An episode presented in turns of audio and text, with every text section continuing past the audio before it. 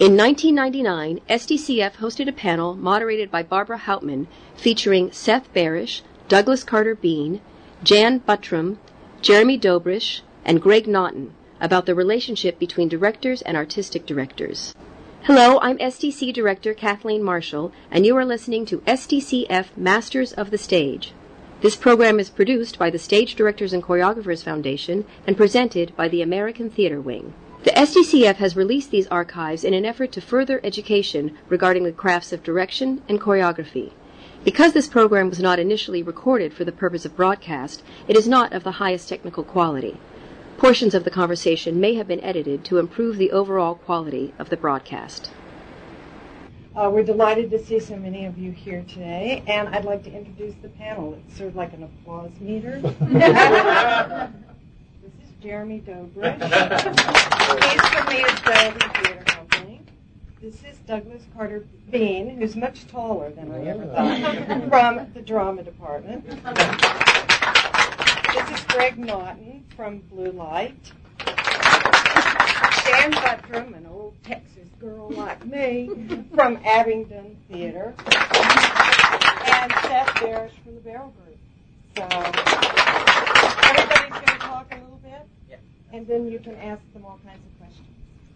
Uh, I'd like to start off with just asking each artistic director to give you a very brief description of their theater and the mission behind it and how long they've been in existence and perhaps what their most recent and upcoming production is and was. So why don't we just uh, start with Jeremy? Can I, I just want to know, what kind of theaters are we?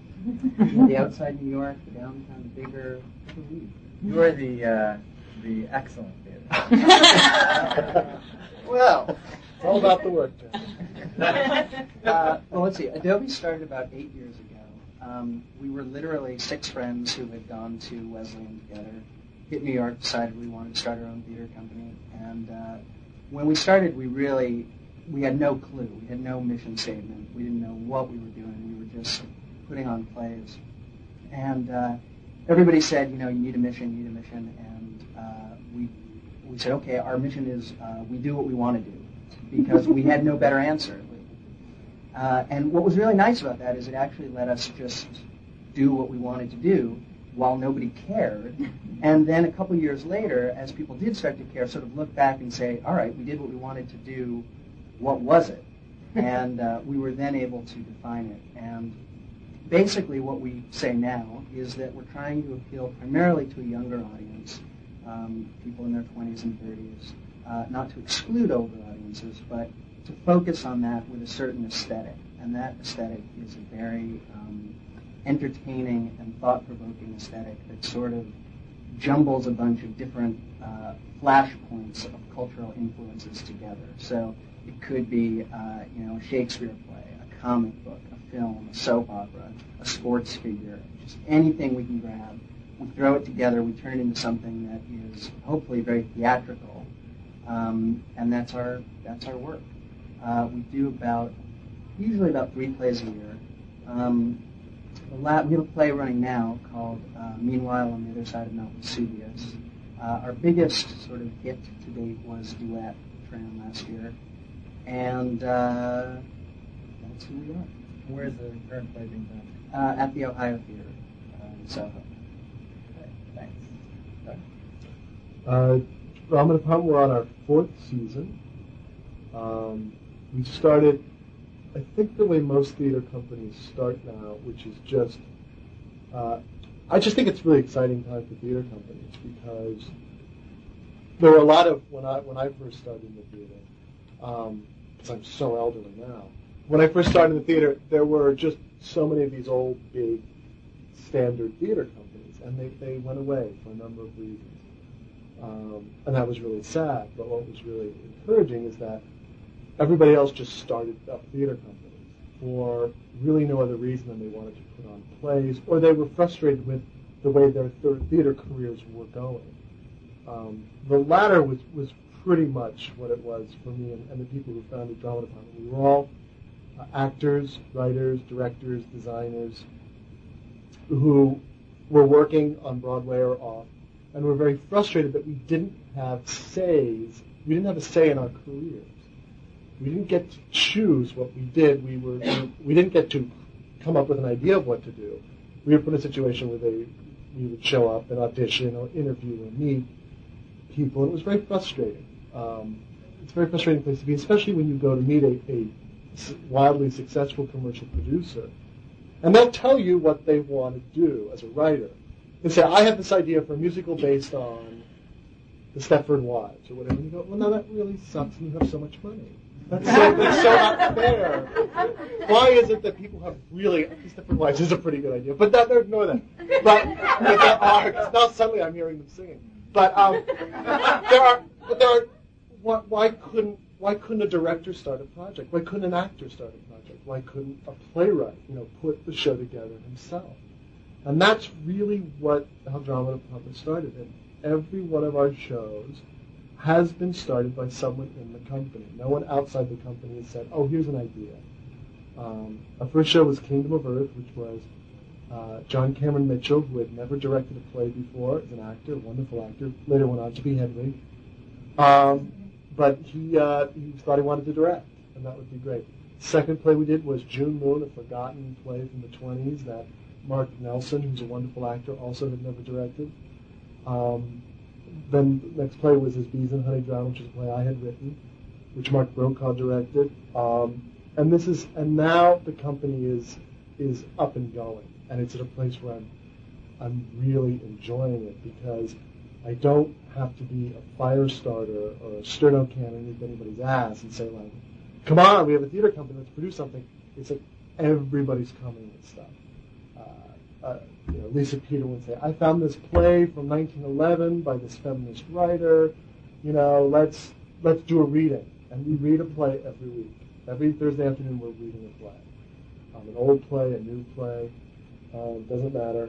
Um, Uncle Tom's Cabin, which was a, which was a which was a huge success for us and a wonderful success for us, started as something after we had read an older play which had racism in it. Someone had used the expression Uncle Tom, and we were all saying, "What is Uncle Tom's Cabin? What is that? We don't really know it." And we started reading it, and we read through an old melodrama version of it, and we just became fascinated and started working on it. So that's what we do. We just tend to do stuff from uh, people within the company, and every time we do a show, we add actors and directors and designers into the company who work with us. It's, just, it's a very easy way of doing it. I don't, I'm not a big fan of auditioning people and interviewing people. I just like to work with them, and then we just ease in. So next for us is we just started rehearsals last week for uh, two one-act plays by Peter Hedges and Richard Greenberg, directed by Evan Yionoulis. And uh, it's Polly Draper and uh, Phil Seymour Hoffman, and um, just really great actors, really wonderful actors. And, yeah. Right. And look behind you in the refrigerator and grab a drink. Oh, uh, cool. Well, I'll do that after I. Uh, Okay, nice. I'm uh, Greg Naughton from uh, Blue Light Theater Company, and um, we started in November of '94, uh, much the same uh, with the same impetus. Uh, um, I had felt, and a group of friends, some of whom were college friends, some of whom were just friends from from various shows and stuff. Uh, I was an actor, uh, kind of still am an actor, but things get too busy when you're running a theater company. I haven't been doing much, but um, there wasn't. There was a period right in the early '90s, I guess, where there wasn't that much going on. There's so much more going on now. I agree with him. It's a much more exciting and and unfortunately challenging time. I think all of us, all these theaters, are now competing for uh, an audience that is growing, but not growing at the same rate that the amount of production is growing.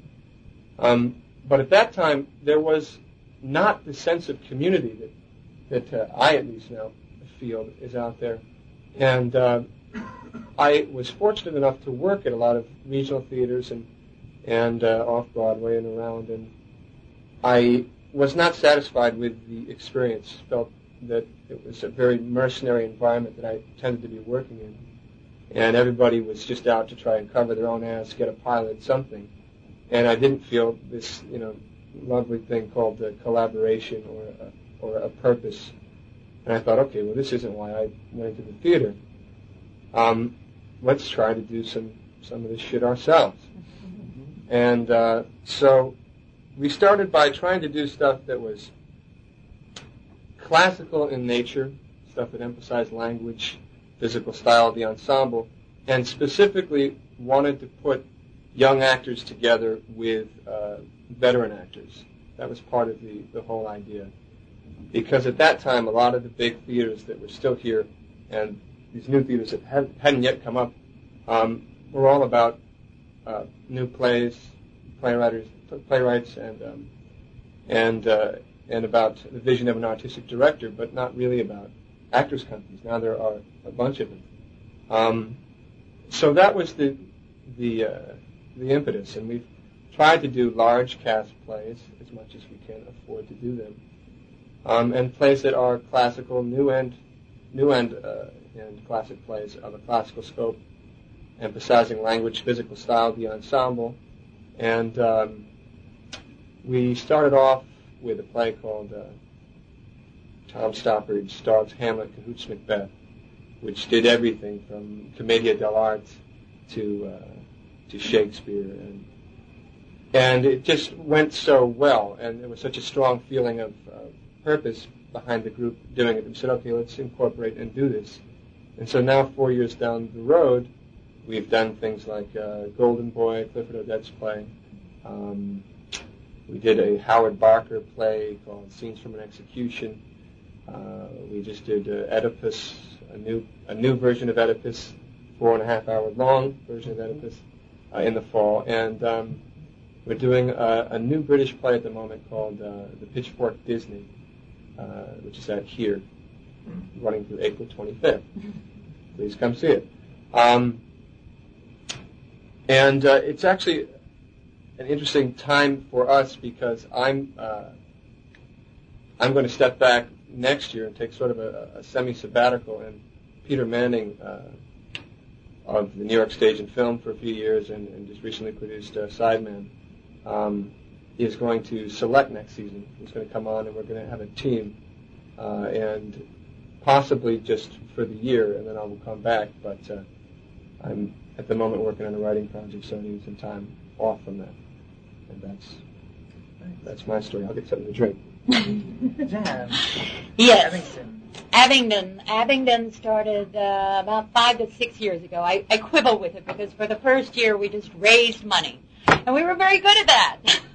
that looking back on it was the golden days when we were just out to sort of raise money. And we got enough money to produce some staged readings and the wildfire began and we decided to actually do a night of one acts. From that, we started doing full main stage productions. We have slipped, we have slid, we have tumbled, we have laughed, we've cried. It's now we're in our sixth season. And uh, I think all of the things that you guys have said have informed where we started. The difference, I guess, so far that I can see is that we only do new plays by American playwrights. Um, we uh, are very set on that. New plays by American playwrights. It causes certain problems because with a brand new script, you can't go see five productions of it before you decide to mount it. So we are sometimes, you know, a little puzzled about how to benefit the play in the best way. A lot of it goes down to the director, and choosing the best, best director for a project is, is no mean feat. Most of our uh, product from product has come uh, out of the company. Um, we have a four-stage process. The first being an in-house reading. We have a little mini step before that. If we see a play and we think there might be a glimmer of hope and that, we'll stage a little reading for the playwright and some people sitting around. But that's the then we do an in-house reading, and we have about 20 to 30 people who are really interested in getting involved in the process of developing theater. They come in, they hear this very loose in-house reading. They give a few comments back to the playwright, as few as we can possibly hold them down to, and try to be as positive as they can possibly be. From there, if we see that this playwright is, wants to work with us, and we see a director in the group that's been around and we know we can work with, we'll try to get a marriage going between a playwright and a director, and then we'll move it on up to a staged reading. The staged reading has maybe 10, 12 hours of rehearsal. Um, we provide space, we provide water, and then from that, we put out a small mailing. We try to bring in a little outside audience. Um, from that, we take comments from the audience. Very interesting. We get a, another look at the piece. We again see how well that playwright's going to work with being adaptable to what we think his play's about. but he's also telling us what he thinks his play is about, or she thinks her play is about. From that, we try to see if we can move on. We move on to what is a workshop production, where we have a minimal budget. We have three weeks rehearsal. We're trying to move that up from a two-week rehearsal period. Um, I came out of the Circle Rep lab, uh, and I thought that worked pretty well when we were back at Circle Rep as a writer. You know, we would we'd throw them up and look at them for one weekend with lights, minimal lights, minimal costumes, minimal rehearsal, but you get to see it staged. And for a new play, one that hasn't ever been done by anybody, anywhere, anytime, any place, uh, maybe sometimes out in small theater companies we have brought in things from that have been done in L.A. in a small production out there, but here that hasn't been done in New York City at all. Uh, if we find that it's playing well to the audience, that it's playing well, if, if we're working well, because it is a collaborative process at Abingdon, we build the sets, we build the stage, we hang the lights, we, we do all of that. So in order for us to have the enthusiasm to, to do all of that hard work, we have to really like the director. we have to really like the playwright. And we have to really love the actors. We do. But I'm just saying, it is collaboration. 100% collaboration, all along the line. The director has to know where we're coming from. The actors have to know where we're coming from and that, that this is an endeavor of love. We're not making any money yet. As a matter of fact, we're losing money. Then we go into the final stage of production, which is our most exciting time, which is Full Tilt Boogie. We try to give you a tier one showcase production on 42nd Street, maybe. I don't know from now on because that is a little you know, who knows what's going to happen with those spaces. We try to give you a budget you can work with. We give you all the um, moral support and artistic support we can. We have by that time hopefully worked up a collaboration with you that we can be honest with you and tell you what we honestly think. You know, like something like, I can't see the actors on stage. I think we have a problem with the lighting. And, and we expect people to come back and go, well, okay, I'll fix it, you know, or something like that. Some some collaboration takes us forward. And from that, we've managed uh, to get three very good reviews from the New York Times on our last three productions. We've slowly built an audience. Really? Yes. well, for a long time, we didn't get reviewed at all, and we like that not at all. because you do all this work, you want some response, even if it's negative sometimes. Believe me. and uh, and then um, we it, we're out there, and and we had the last production. I can brag a little bit on that. We did like 96 percent sold attendance to our last production, which ran four weeks, and so we're we're really redefining ourselves. So it's a very intricate place for us to be right now as a theater company because of burnout, and I'm sure all of these gentlemen here are you know, familiar with that thing that happens to you. Producing theater is extremely hard and it takes all your time, it takes your energy. That's why Greg is taking a sabbatical. That, that's great. But uh, um, it's, it's a great group of people. I can't say enough good about the people. We have a tremendous board of directors. They're really behind us. They really believe in what we're doing. We're shuffling, we're redealing, we're always looking for how to benefit the play the best. How can we put up the best production that we can possibly put up? You're a fantastic managing director. And we have this incredible managing director who does not let us spend a penny over what has been budgeted. Sam it's Sam Bellinger over there who works at SSDC. And he actually has been with us for the last five years. And, and I have often said, if Sam goes, I go. And, and my partner, Pamela Paul, we're in a very good position that way. Um, because there are two artistic directors, and she's an actress, and I'm a playwright. So when she goes out of town to work or do, does something else, or I simply get too tired because my play's been up, then she can sort of move in. We can sort of spell each other a bit. But it's a, it's a great group of people. Great. Now I think the longest uh, or the oldest of the companies. Yeah, I was just sitting here, and it's really bizarre to realize that in this particular grouping as a company, not as a person, obviously, but or maybe as a person too, I don't know, and the vet, which is really strange for me. But anyway, um, the, the Barrow Group has been in existence since 1986, so it's 13 years old. And uh, we have four divisions. We have the sort of production division, which we produce one or two plays a year. We have a school, the Barrow Group School.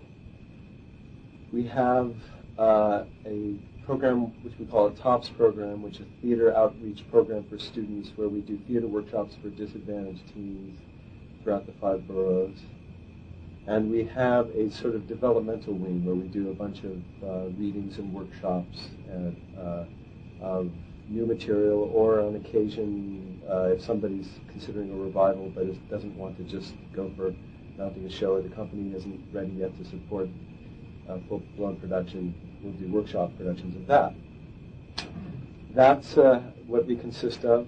We started uh, similar story, a bunch of people trying to, you know, shape their destiny. Um,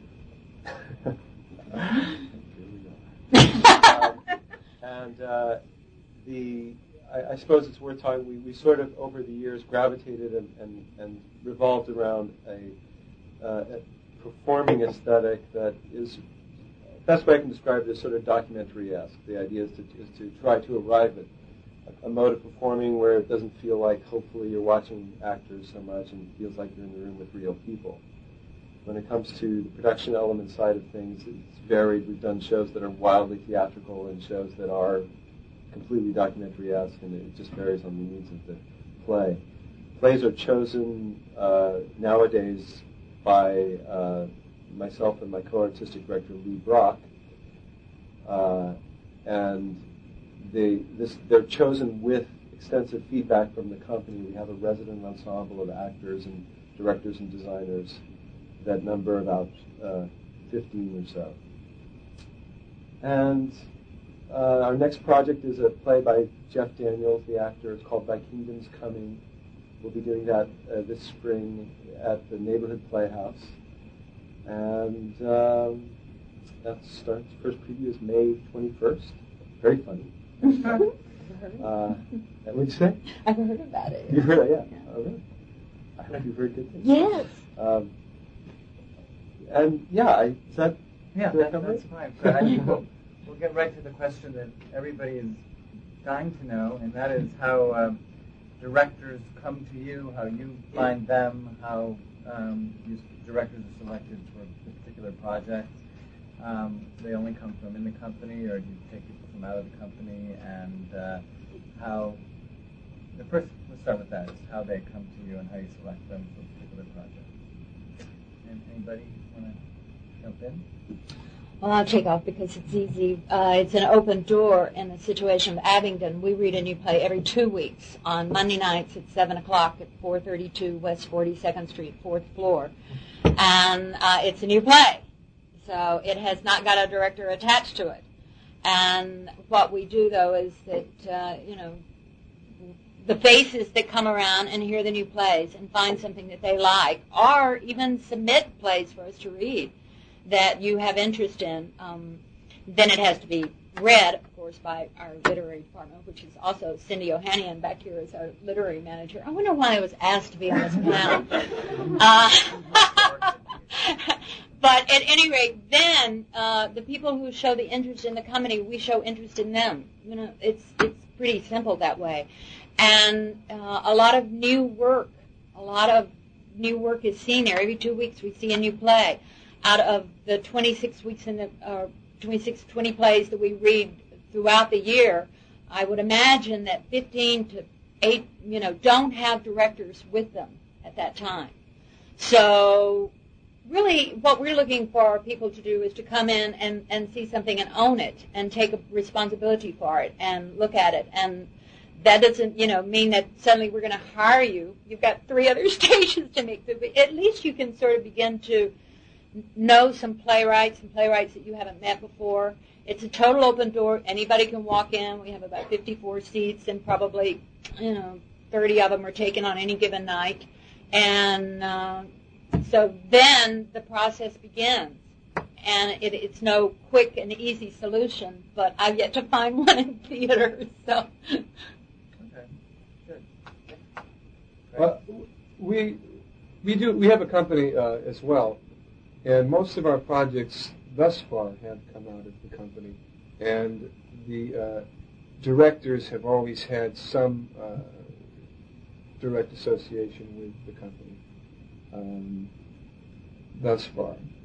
I find it uh, the hardest uh, part of the puzzle to put together, though. Um, being a director is definitely the most challenging last piece of, of producing the show. Uh, and I find a, a lot of what we try to do is, is find act, uh, directors who are real actors directors, and uh, are going to allow uh, the actors a a journey and an experience, and hopefully have something uh, to teach them or offer them in some way. Um, because we do try to work with a lot of the same actors again and again, and give them opportunities over our associate artists, which is our kind of core group, um, to do things that might be stretches and, and that sort of thing. But um, I, I, it'd be interesting to see how it goes from here, because we're kind of at this uh, this point where we're trying to decide whether we kind of uh, stay with a, a kind of committee-ish uh, uh, artistic situation, or whether we go on to something more institutional. And uh, I can't tell you which way it's going to go at the moment. I think what we're what we're doing actually a little bit is is testing the waters on the institutional side. We'd like to become a more full service organization and do more new plays, do more plays a year. We do three now. We do three, and then we do uh, probably 16 readings, uh, public readings. We do in-house readings as well. Um, but uh, we are hoping to try and do more with new plays, and, and specifically try to encourage some playwrights to write larger plays. Um, so we're going to test those waters and see uh, see how the development of the organization works with that. And I think next year might be a bit about that, especially with Peter, who's had more uh, experience with with uh, new plays and that sort of thing through New York Stage and Film. Um, if you have a show running in New York, call the drama department or send a postcard. I, like, I try to go to the theater about four or five times a week. I love it. It's my hobby. um, that's one. Number two, if you know somebody in the company, approach them and say, "Hey, I've got this idea."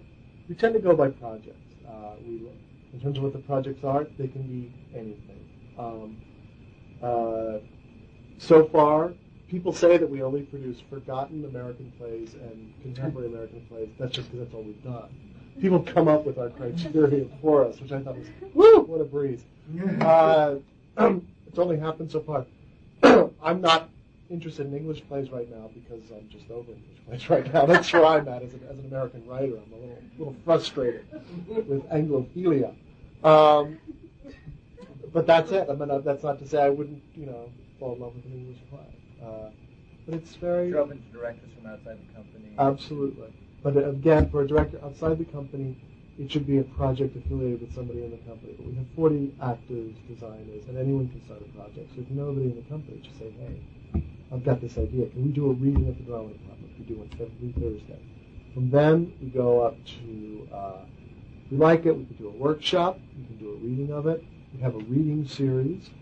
Uh, we do four, which are four plays, which are for the subscribers, which are I think so far everything we've done in the reading series has been done, but not necessarily by our company. Um, we're, we're very much into the idea of like we, because Nicky Silver's in the company, we've read his uh, his last play at the Vineyard, And his next play he'll do at the Vineyard. He did. He did first as a reading with us, just because I think it's uh, we, because we only do three shows a year. We can't be uh, greedy about it.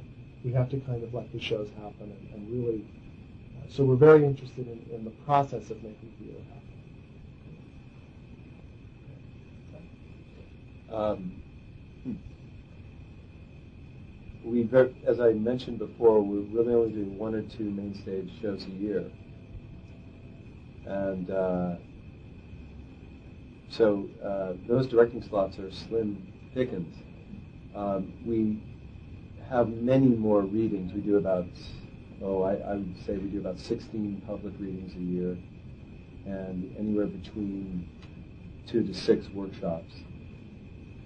Um, that would be a, a more of an opening for people that we're not familiar with to come in and, and work, and it would be it would be project related. If you have a specific project, submit it. And again, if you also if you know somebody who's in the company, it, it, the personal touch goes far in this business.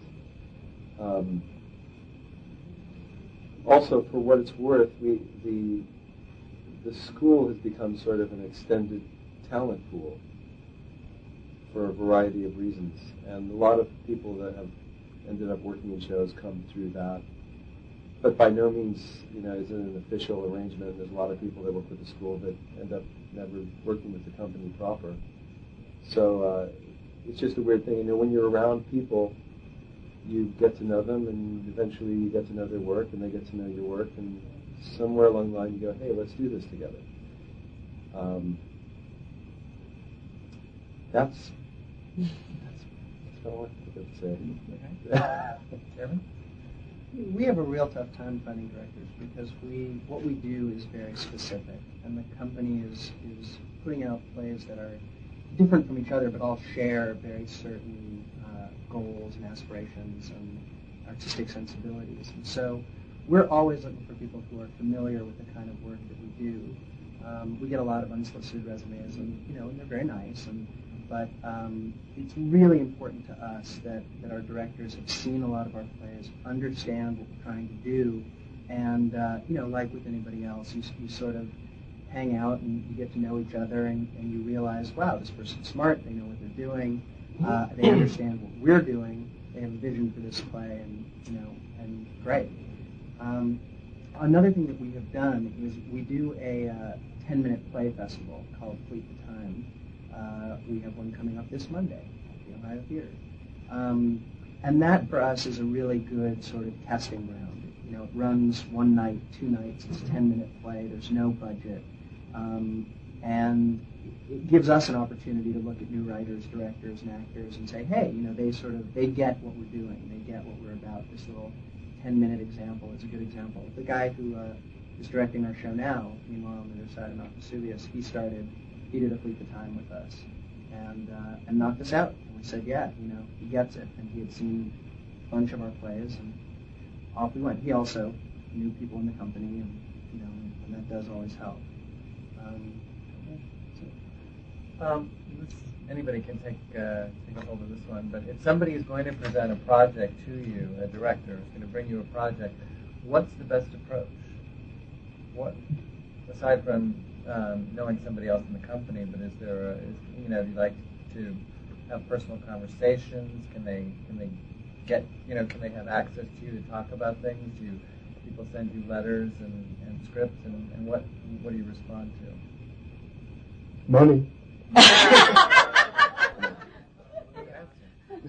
No, we've gotten that offer, and it's always the I know, worst it's- piece of garbage. I- I ever wanted to I'm do. kidding, we've never done that. Here's one hundred thousand dollars for it. You're like, oh man, I only halfway liked it. I didn't attempt it, but no, it's always horrible. I don't think I've ever had that experience. Uh, stick around. um, for us, again, it's just someone from the company, and it's again, it's so. I wanted something that would be so easy, and I know when I say it, it sounds cliquey, like you have to know somebody in the company. But it is so. I find it is just so easy to do because so many of our people are in the theater. I mean, it's just you look at the list. It's like, oh, it's everybody. It's like you know, and it's a wonderful outreach. They know people, and uh, different director, different writers every week. I mean, it's really it's a wonderful way. You get to read stuff and go, oh, this is interesting, and you say, hey, listen, this is neat. Um, What makes, it, what makes it interesting? What, what are your response? I think you just everybody knows. I, I have yet to be there and going, no, but I like it. That has never happened. I usually just go, hey, there's something here. There's something here. And and sometimes a writer will say, I, I need to go off, and, or a writer and director come with something, and they go, listen, I, we need to do some work on this. And I say, bring it back. Bring it back, man. I mean, that's, we, we we provide a service, you know, as a place to read. Because I know that when I was a young writer, that was the toughest thing of all, was having to play read, just to hear it read. you know. Other people have characters? What? Well, I can add to that that that I think what I keep hearing is patience. I mean, with any of the companies that you're going to be working with, is that uh, it's there. The process has already begun with so many plays, and so where we're sitting is we've got projects that are in all kinds of stages. So to walk in with a completely new project that you know, and suddenly expect um, us to put down everything else that we're doing and, and pick up that project is, is a, a, a bit Pollyanna. Um, but um, there is, it is a service, and, and, and if you have a property that you believe in and you keep looking and keep knocking on the doors and keep and and respect the work that's going on within the, the company um, and be true to that company's agenda or belief, then you simply have to submit it and sort of be willing to nurture it through the stages that it's going to take. And you might bring in a, a project that is just going to blow everybody away, but with the way you have to go at budgeting and the way you have to go at planning a season and the commitments that you have already made in the past, you know, it's going to be a, a long process. It's not going to be a quick and easy thing. So I think that when you submit anything to any theater company, I think you have to have a, um, a six month period where you're just sort of giving them time to ingest the material and get it within the, the, the radar screen. And and certainly, you know, if you know someone, if you know someone, it's always easier, right? I mean, it's always easier if you know someone that's with that's worked with the company or has some input into the artistic decisions. And I have people that I work with that I trust. If they bring in, they've done so much work for me. if they bring me something, I go, boy, that's got the stamp on it, and let's see what we can do with it.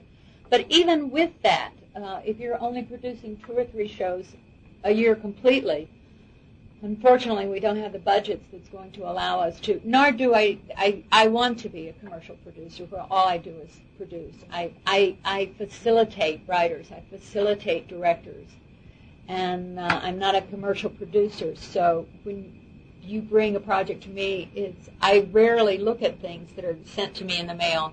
Um, because I have a feeling that that property, especially, is so well marketed that you've already got a venue for that somewhere, and, and, and or we'll find a venue and have an idea of it. Ours is about development, taking something that's very small and precious and trying to build it up to something that's great. I yeah, I think uh, um, it's definitely the hardest. Uh, it's the hardest thing to, to to know is to learn about new directors, and uh, definitely work doing something that uh, that we can see um, is the first step. I think uh, if I was going to try and put together a, a project and wanted to work with a particular company, uh, I would go find somebody in the company who I know is a wonderful actor and saying, I got this project. And, uh, you know, you want to, you want to, it's a great role for you and, uh, and I'd like to, you to introduce it to, uh, to the company for me. Um, that has happened and, uh, uh, I'll admit that sometimes when that happens, you know, because if some director who I don't know comes in and he's attached to a really wonderful play, it, it can it can be dicey because you have to know something about these people before before you can hire them. I feel. Um, my favorite directors are actors, actors or who were actors. Um, so I think, uh, for whatever that's worth, getting to know actors and being involved with them, and in fact, acting with them, is uh, probably the best way, uh, the best way in on a lot of these company-based theaters. Yeah. So how do you get to know the actors and people in your company? I know with Adobe, you've got a after the show kind of has them for the cast and everybody else. So it's an opportunity to meet these people. But what about the other company? I know with the reading, that's open Mhm. to whomever. Well, we do auditions for actors. It's very, you know, it's hard because you don't do auditions really for directors. I wish there was an easy way you could uh, present your stuff in five minutes, you know, and and really learn something uh, about somebody. I don't think sending out your resume is particularly effective. I mean, for me, it isn't, uh, um, unless it's a significant resume and you're going to come see this wonderful project that I'm doing at the moment. Um, but we do a lot of a lot of events and readings and parties and things like that. And uh, you know, I would suggest that if you're interested in getting involved with certain companies, you come along with you know friends or people you know who work with the companies, um, and, uh, and come to these parties and get to know the people. That's certainly the only way in, I think. I think I've enough parties. They're on the website. well, I would talk to the to the people in the company. I would imagine, you know, most people here would know somebody from from uh, from some of these Yeah, companies. I mean, it's- it's also for our company. It's not just actors and writers and directors. Also designers, Design. stage managers. We put stage managers in the company this year. We had a long thought and talk about it. We realized they were a part of theater, uh, and we decided to put them in. So we have six stage managers in the company. So I mean, we're trying to. I'm trying to get the, and there are three producers. I'm trying to get the web out there as a way of, you know, getting it out there because because an actor, you know, like this, I didn't get to see Hot House. I missed it. One of the actors and I said, this director was great. Gotta work with him. I'm like, oh, that's cool. Let's find something. You know, like that's that's the kind of thing that happens. She's right here right now. She's like going, wouldn't return my calls. Doug." But anyway, um, but it's great to be in a room full of directors. At one moment, I looked down and everyone was taking notes. Well, I didn't know who was going to get them, but I saw them all. And I saw like it was such a like a vision. you all have any questions for our panel? Yes.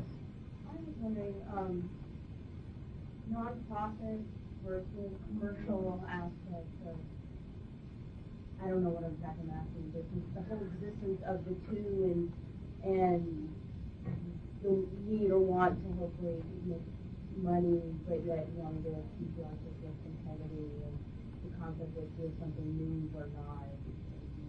We were talking about moving a show from a nonprofit to a commercial uh, Yeah, and venue, just and how people feel about, you know.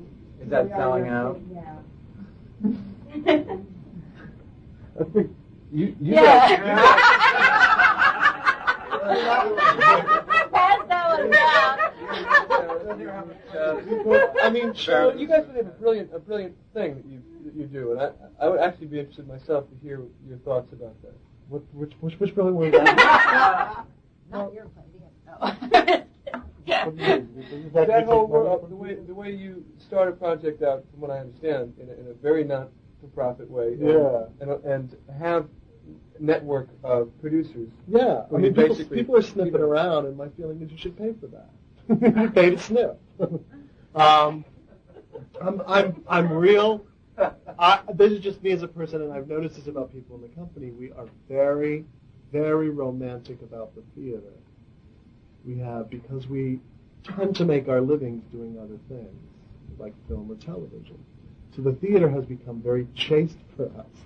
So we're real cutthroat about it. you know what I mean? We love it so much. It is so precious to us. We don't want anyone to come in and tell us how to do it.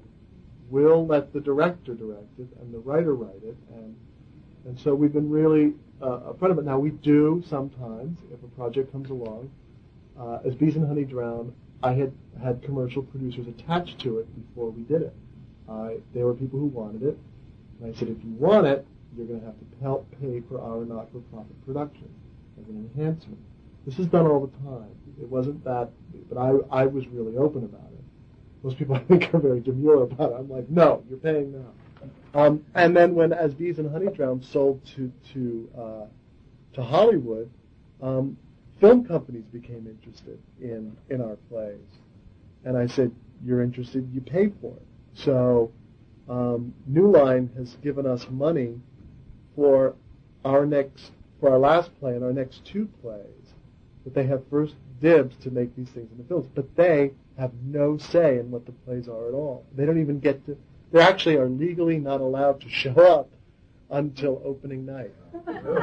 Because I was, I just had visions of like someone in rehearsal going like, "No, you need a happy ending." And I'm like, so they can't even come till till opening night, and that that was just me kind of looking, uh, knowing that the NEA was was really crippled and was asking me to to sign pieces of paper that I wasn't comfortable to sign, and uh, foundations were going away, and not interested in doing a theater company is not quote sexy to a corporation.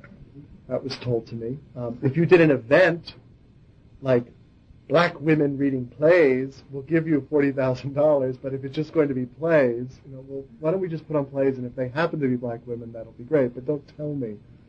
And I was very frustrated by all that stuff. So I, I just thought, and I, on the other hand, everyone else seemed to want money from to our material. So that that's what we did. And um, so that's it. But but but when, like I always say, we have four weeks of rehearsal and a three week run.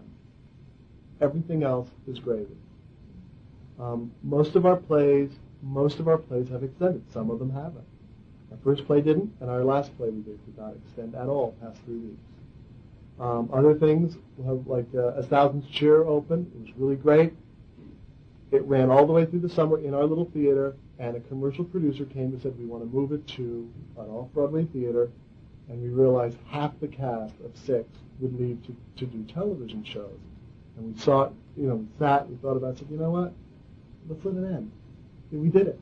You know, we did everything to go in and put new people in, and, and, and it, it, wasn't what it was. So let's just end it there. And uh, so that that's what it is. It's about you, when you're doing the theater, when you're doing not for profit, you really gotta.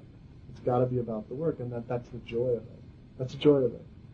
What was the process with Duet? I mean, that started in the, your theater and moved to the Actors Play. Um, well, uh, similar story, I suppose. Um, somewhat different. We uh, we don't have people who are interested from the get-go in our work. Um, we were very fortunate to get a series of great reviews in the New York Times that gets people interested. They come down. Um, and with Duet, we had several producers who wanted to move it. We chose one. Um, you know, and having done Duet, we get more people interested. But we don't have any deals, any first looks, developments, anything like that. Not that we wouldn't, but uh, you know, it hasn't come our way. Um, you know, and so I think Doug is right. I mean, you just you do the play you want to do, and you do it the way you want to do it. And if someone wants to move it, great. And if no one wants to move it, I mean, we don't have the money to move it, so we won't move it. And, you know, and that's fine. You, you do it for the sake of doing it. What about with Old Wicked Songs? Um, Old Wicked Songs uh, they had had a like the play we're doing now had a commercial producer attached at the get go, um, and on, on not as uh, as Doug suggested, you know,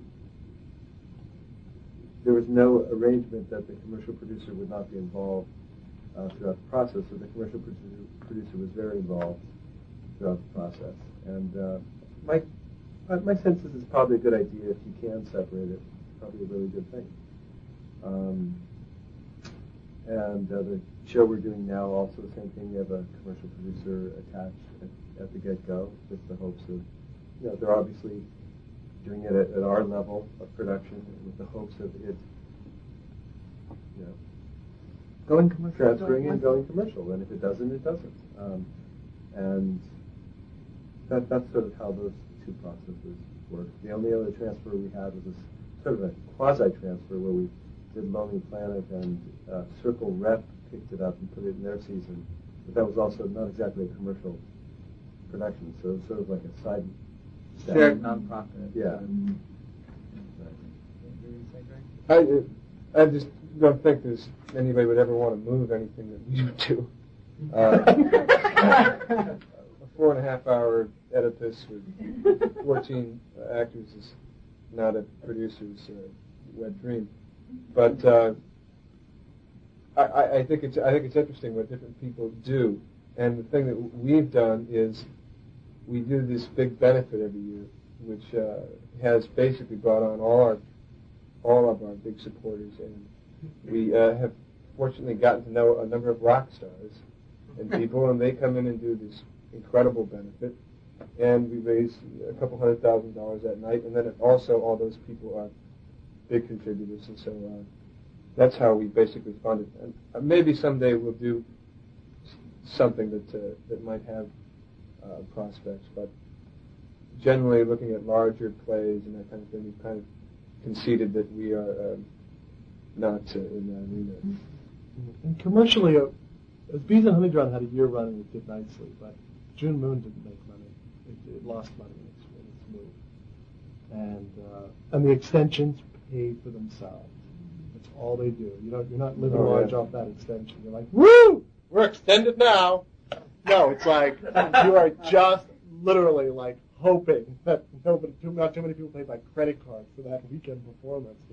So you can make you can make everything go. So that but that's it. But that's that's great. I mean, as long as it pays for itself, it's not wonderful. Uh, yeah. Oh. I'd like to ask Seth, if you had told the commercial producer that yes, they would have, they could take it whenever they wanted to take it, but right now they can't, they can't come in for the purpose of their floor. Yes. I don't know that. I mean, I can't read their mind, but my strong sense is yes in this case. But I think it's certainly possible. Clearly, it's certainly possible to to enter into an arrangement where that's not the case. You consider saying no just to find out if they say goodbye and then say, okay, Now, did, did they bring this to you, or was this yours? And Well, they, it was, it was it was more complicated. In this particular, in the case of Over the Song, it was we both got there at the same time. oh, and uh, so it was it was a slightly different situation. It wasn't like we had a product first, and then they, they said, if you want this, you know, we both kind of it was like as if you know for the project was like both of our hands like this, and we said, oh, well, maybe we can work together, you know, so that kind of situation. Um, I, I think that it is very possible to have, and, and I think that you know my experience with producers is, albeit limited, I've worked with a couple over over the years, and I find you know very different relationships with different people. Some are very hands-on and you know, want to be in every aspect of it. Some are very hands-off and just go do your thing, and, and you know we'll, we'll step in when it has a, when we feel like there's a matter that's affecting money. Um, you know, I, I, I obviously I prefer the, the hands-off approach. It's Good idea to get to know these people before you enter into an arrangement with them. Uh, yeah. I had a question for Doug. In the situations that you spoke of, um, where literally you kept the producers away until Right. night and you had that agreement, were those enhancements or transfers? Um, though, uh, do I remember? These are my deals. I forget my plays, but I remember my deals. No, um, the uh, the deal for opening night was for was for New Line Final. That was for Film because I was very I knew we were entering into a new field of. But then I found out that in the 30s, Universal had a deal with uh, certain Broadway producers to produce all these plays. I had no idea. So, because I thought I was, you know, breaking new ground. So I was very, very leery of the idea of, because I just knew how precious theater was to me and to the people involved. And I, so that was that deal. Um, for his, the only other play was his Bees in Honey Drown, uh, which was, you know, wasn't a dream situation. Uh, ultimately, when the show was up and going, but it was okay. But the, um, but they, they were respectful to to the the work. Also, it, it helps to have big personalities. I mean, you know, Mark Brokaw and Doug Beane; Those are pretty. Those are two tall guys who have a lot to say and can say "shut up" very easily. Don't talk to me about that. You know. You know. I remember, I remember when we moved into the theater. You know, the first commercial thing they said was, "Where's Bo's belt?" You know, like that. Said like, okay, great. I mean, this is going to be our problem because we had, we'd kind of done it all, kind of done the work. But yeah, you got to just they they want to have something to say. They, they have to be involved. and you don't want to alienate them either. But but no, it's, enhancement's tricky, but it's not. But it's not. Yes. So initially, when you have the idea, the, the idea, the dream, the goal to create a theater company, what's the first step to find the money for that? That's fine. Thank you. if you ever find out, let me know. well, Well, what I mean- steps did you go through in order to? Yeah, I'll, should I start? And then you? Yeah. Uh, very quickly, we had started by uh, we we had been working together for a year, and then at that point, with no intention to produce really, at that point we decided, hey, let's form a company officially, incorporate and produce, uh, or attempt to produce, and we began by putting a one-night event together where we invited to the theater prospective board members, and also put together an advisory board, which was just a list of famous people, basically, so that um, there was some legitimacy from an image point of view. And uh, then those, from that initial pool of people that came to that one night, we uh, formed a, our first board of directors, and that got the ball rolling. The, those people did not bring with them loads of money at all. Our first board were, you know, just, were not well-off people, but they were people who were very interested, and we just started to tap a larger and larger network, and, and eventually an organization builds, you know, and it does what it does. Other uh, experiences? Well, wait, wait, Jen. Well, uh, I think one of the when I first started, um, actually, the, idea was proposed to me by my partner, and because we had started reading plays, just reading plays and reading plays, and then at, full moon, actually, at intermission, she said, "Why don't we start a theater company?" And I said, "It takes a lot of money to start a theater company." And she said, well, "I can get money." "Mm." And but indeed, we did start off uh, as using at the Dramatist Guild and and use that room. I'm not sure the room is gone now. Um, There's a, they have a room. a different yeah, room. different room now. Uh, and and pull together some supporters and and one person was good enough to give us our first five thousand dollars. But then we could say, well, we have five thousand dollars, and it's amazing if you can say we have five thousand dollars, then suddenly you know some other people start giving you. And as I say, we did play readings in people's apartments. We put together, you know, women that we knew had fabulous apartments, and we have a little hors d'oeuvres, and we pick pieces of plays out, and and then say, you know, would you, we're starting this theater company. But I think a very useful thing to me was the Commercial Theater Institute. It, you know, it. Uh, I did that for one weekend, and at least it's Commercial Theater Institute but at least I was around some people and I heard some people talking about some of the ramifications. I got a couple of names that could send us in the right um, places for theater uh, lawyers who help pro bono set up your 501c3 status. Once that, if you can achieve that, then people are a little more forthcoming about giving you money because it's tax deductible. Um, but I think that you really have to know that you don't want to do this.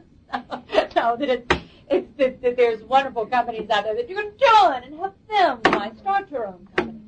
But um, it's it's a tremendous amount, and I think in the beginning, had I known, I was listening to what um, the gentleman was saying about the just going. We extended two productions uh, we were lucky enough to find producers, co-producers who walked in and said, we think this is very good. You've got a good little review here. Let's extend it two weeks and see if we can bring in other moneyed people to keep it going. But just extending, your, you know, your eye is on that, ah, it's going to be over in three weeks. It's going to be, and just extending for two more weeks, what it does to you is amazing.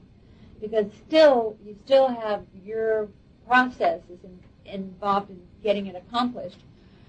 So um, if I had realized the, the commitment, the responsibility, I think, because the more you get involved in it, the more we do feel a tremendous sense of responsibility to the directors and to the artists that are working underneath us, our chorus. Sorry about that.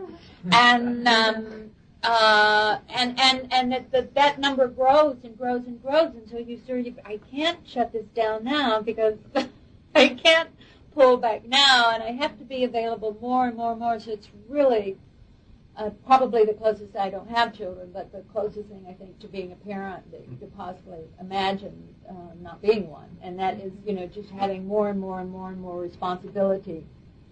So it's it's really something to really consider. I'm sure the empty space can chime in on that because the, the, the problems that mount in, in personalities and in production are amazing. But it's also gratifying. You need a pretty good picture. You can find resources about starting your own theater and even an article by Jeremy Dobrish about how the Adobe started. So, And Douglas Carter Beane as well. That's right. Uh, yeah, when we started, there were six of us, and uh, we had no money, we had no resources, we didn't know anybody, and we said everybody throw in as much money as you feel comfortable throwing in, you know, and we won't cast aspersions.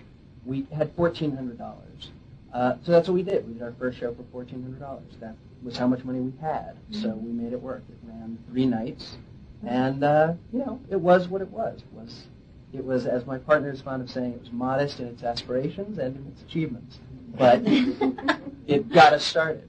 Uh, you know, Greg was saying before that with their benefits, they raise several hundred thousand dollars in a night.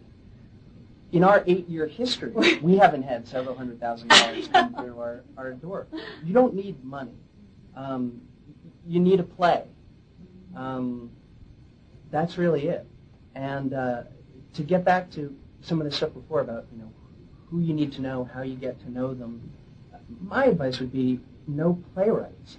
You have a play that you think is fantastic, and that playwright thinks you're fantastic, you're in great shape. Because directors, I hate to say it, there are a lot of directors out there, and we all know directors who we love, who we think are terrific. Play, you got to have a play, and if we're really hungry for that play, and that playwright really believes in you and says, you've got to give this person a chance, talk to them, meet with them, you're doing, you're, you're in good shape at that point. Um, what do you got? I mean, I just we hired a director last week for a, a, a woman, an actress in our company doing a one-woman show, and when she says, "This is the director for my story," what am I going to say? no, no, no. Now really think of no. That she has made that decision, and I have to support that decision because it is her story. She is the playwright. That is her story. That is who she wants to direct. Evan Yionoulis, I didn't go out and have coffee with Evan and say you must work with us sometime. Rich Greenberg and Peter just said, this is who we want to direct it. And then I went out and I said, hi, we've got this play. That's, it's about those relationships. And also, said, I always say 10, but evidently you could do it with five others. I don't know. But I always say, like, get 10 people who you get along with and who have similar, but not entirely identical aesthetic. Similar aesthetic. I mean, you don't want six, you know, five other yous. You want someone who's like, what was that Daffy Duck thing? Who wants that? Or whatever. You want something who's just like pushing you in some weird direction. Um, and go and just start doing it and start reading. I mean, we did readings for, like, I mean, to the point where people were making fun of drama department when we started out because we did some big photo spread and some like glossy magazine. We did readings for like a year and a half. So we joked that we only did readings and photo shoots, you know, like we never did it. And we finally put together a showcase, and it was cost uh, fifteen thousand dollars because that's exactly how much Equity said a showcase could cost. And we went out, and I went out and I got fifteen thousand dollars. And you know, because you do, you know, and that, and that, and it'll never be the same. It'll never, it'll never be that good. It'll never be that much fun. Anything you want? I, I, I do think it's amazing what you can do for nothing. Uh, and uh, it's an Well, Peter's better with me. It is, isn't it? And I think you know people like Austin Pendleton have the idea. Austin will go anywhere to do the great, great theater, and I really, really admire that about him. And I think uh, there are so many great actors uh, who would do that. So if you have a good project, I wouldn't, I wouldn't uh, be worried about going to uh, some great actors and saying, you know, I got this great project. You, you want to do it on the shoestring?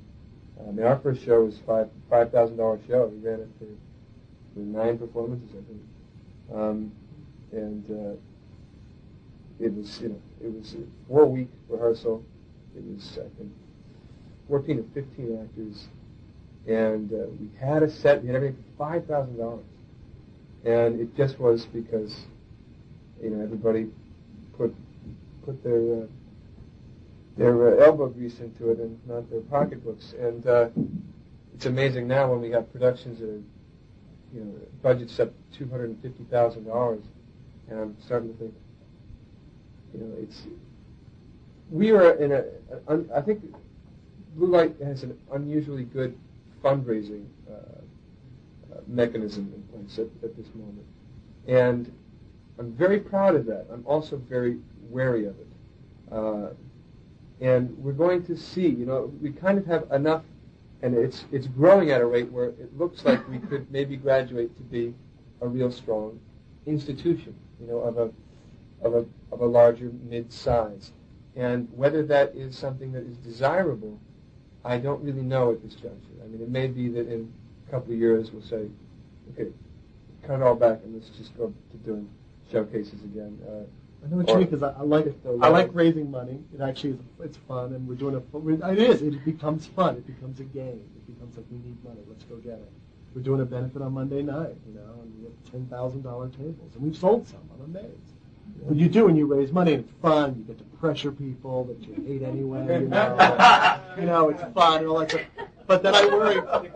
Exactly, exactly. You say you love my work. It'll be ten thousand dollars for one night, and I'm chicken. We need chicken. Um, so, but you do that, but all that stuff, and it's great. But but then I do, uh, as we as drama department, I'm always keep saying like you know keep it with the company, keep it with the company. What is the company coming up with? Because I'm afraid of that moment when someone comes up and says, I have this idea, and I my first instinct is too small. Too small. And I know, and I'm terrified of that moment. The director will say, I've got this idea, but it's like, a, you know, a 16-year-old girl comes of age. And I'll be like, oh, God, what's time for that? no, I want to be able to say, like, that's, that's in, you know, let's do it. Let's do it. If you love it, if you're passionate who, you know, chances are it's the passionate things that are always the interesting theater.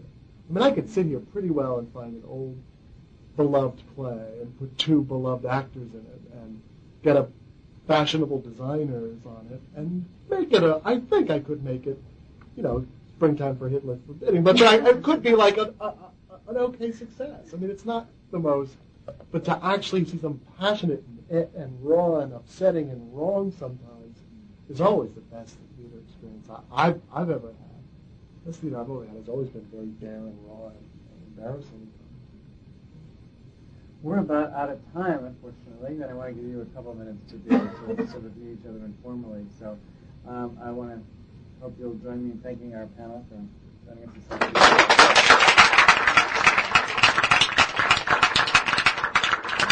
Thank you for listening to SDCF Masters of the Stage. This program was made possible by support from Stage Directors and Choreographers Society, the National Labor Union celebrating five decades representing the needs and aspirations of its members, and generous funding from the NEA, the New York State Council on the Arts, and the New York City Department of Cultural Affairs in partnership with the City Council.